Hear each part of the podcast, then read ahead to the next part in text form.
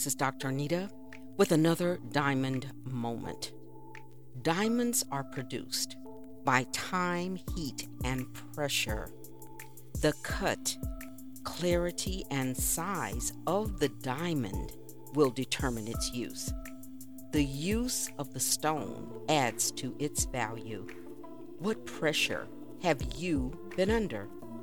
What is the cut of your personality? Do you have a clear perspective of who you are? Does that perspective line up with where you want to go? The use of your gifts determine their worth. Now it's time to redefine the previous steps of your process. In that description that I just gave of the description of a diamond in my intro, I want us to begin to focus particularly on those things who you are, what your personality is, the way that you interact in life.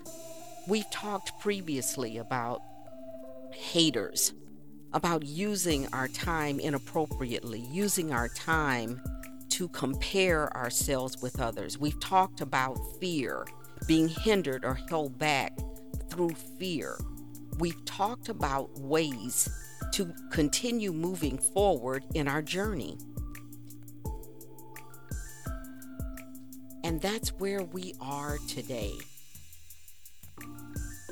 The cut, the clarity, the size of the diamond will determine its use. Whether that cut is a pear shape, an emerald shape, or a more traditional shape, the cut of the, of the diamond, the clarity of the stone, the size of that diamond will determine its use. When I ask the question, what's the cut of your personality? I want you to really think about that. What is the cut of your personality? Remember when we talked about the difference between us and them? And it's me. Me. Who am I? Who am I as an individual? What are my peculiarities? What makes me different from the next guy? What makes me an individual? These are the things that we have to clearly evaluate as we move forward in the process of being all that we can be, of becoming everything that we would like to become. So I want us this time to get out a pad, a pencil, some paper, something to jot down your thoughts. And I want you to answer some questions about yourself. When I shared my journey and I shared my life, and I told you I got to a place where I knew everyone better than I knew myself, I knew other people better than I knew myself. I could tell you what someone else's favorite color was, but I couldn't tell you what my favorite color was until I began to realize somewhere along the line I lost my uniqueness. I lost myself. So that's where I want us to begin. We can't use, utilize, cut, clarify, or do anything else with the gifts that we've been given until we evaluate them for ourselves.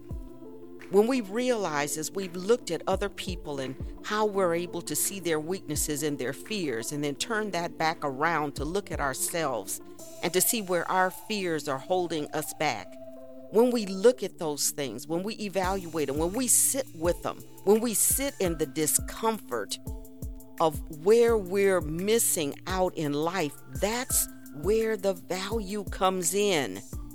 That's where using that stone becomes profitable because now we're able to find out exactly where we need to go, what we need to do to achieve the goals of our lives.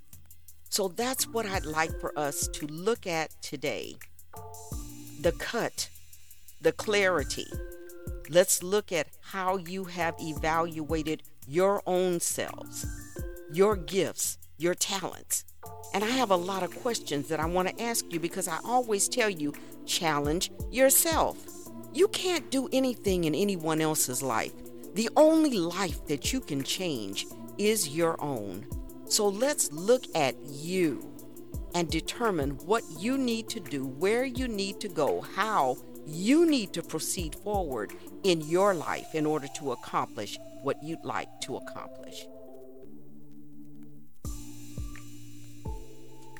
Have you evaluated your gifts or have you compared your gifts to someone else? Once again, you can't do anything with anyone else except yourself. The only life that you can change is your own. But once you make a change in your life, the ripple effect will take over and it will begin to move that change out from just you to others. How do you measure your success? How do you measure your achievements? If the only way that you can measure your success is by comparing yourself to someone else, I'm going to offer you a different perspective. Try to be better than you were yesterday. Try to be better than you were earlier today. Try to do something that you haven't done.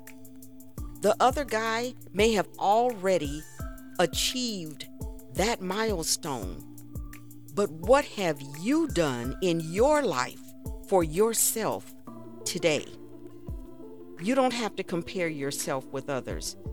They don't come from the same place that you come from. They haven't been given the same talent that you've been given. The only person that it really benefits us to compare ourselves with is our own selves. What motivates you? Are you the type of person that only moves when you're at the end of the deadline? Are you the last one up, the last one in the line? Do you look at your achievement as, well, at least I got here? Look at the way that you are motivated. Are you a self starter? Does someone have to put a fire underneath you? Do you have to be threatened in order to accomplish your goal? If you're an entrepreneur, that's going to make it kind of tough for you. Entrepreneurs have to be self motivated, they have to be able to determine their own time, make their own time goals. They have to be able to stick to it. And if that's not your strong point, then you're going to have to put yourself in a position where timeliness is not an issue. Otherwise, you're going to always have an issue. Look at your strengths, look at your weaknesses, and then be honest about them. Do you learn easily? Or are you satisfied not knowing? If it doesn't bother you to have uh, ask a question and never get an answer to that, it shows you an area of your life that possibly you may not need to go into some occupations because you're not curious enough. And if you don't ask why, if you don't find out why, you won't ever be able to move beyond the point that you're in. If you have a difficult time learning, it doesn't mean that you can't accomplish anything in life. It just means that you need to go about it a little differently. Take the time that you need, slow down, get what is necessary for you to move forward. I also want to ask you who are you really? If you could be anything, if you could do anything within human reason, I mean, you know, people have dreams of flying. Well, we know that without an airplane, you're not going to be able to do that. But if you could do anything within human reason, what is it that you would like to do? What would you want to be if you were not limiting yourself? And then ask yourself Does your dream fit your ability? And again, you can dream larger than what your life is right now. Don't limit your dream to what your reality is. But you might have to alter that destination in order to make your dream possible. What work would you want to do? And I'm using the word work because scripture uses the word work. Work is what and who you automatically are inclined to be versus a job, which is when you hire yourself out for convenience. What do you mean by that, Dr. Anita? Well, you've hired yourself out because it's a way to keep a roof over your head and food in your mouth while you are developing the skills that you need in order to do what you'd like to do. If you are procrastinating, if you're putting it off, as I said before, why are you sitting here until you die? Why don't you get up and give it a go? You may make it. Yes, you may have to alter the way that you do things. Yes, you may have to take into consideration what your limitations are. But does it mean that you can't achieve? Absolutely not. Does it mean that you don't have the opportunity to be all that you can be while someone else did get that chance? No, it does not. But nothing will happen until you make it happen. You can't look at the other guy's plate and determine or come up with a reason why you're not making it in life. You have to get up and do what you need to do for you. As we've said before, some things in life no one can do for you. You will have to do it for yourself. I continue to say invest in yourself. Take the time to find out who you are. Take the time to find out what g- your gifts are. Look at your own plate. Measure yourself and challenge yourself to be able to do more than you did yesterday. It doesn't mean that it's the most that you'll ever do in your life. We talked about looking at your legacy. What will you leave behind? What do you show other people about yourself? What is it that you can do to live to your highest and best? Those are the questions that you will have to answer. No one can answer them but you. These are the areas where the difficulties in our lives have produced raw diamonds, and those diamonds have to be processed in order for you to reach your highest and best. Remember, the cut, clarity, and size of the diamond will determine its use. Therefore, you have to evaluate yourself. What is the cut of your personality? Do you have a clear perspective of who you are? Do you measure your success against someone else? Do you compete with others or with yourself? What motivates you?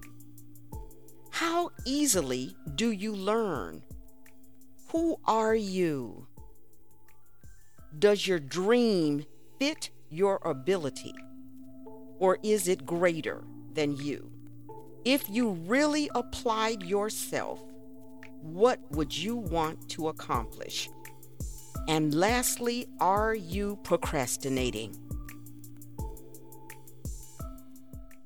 For listening and join me next time as we redefine the previous steps of your process. Never forget, becoming is a process.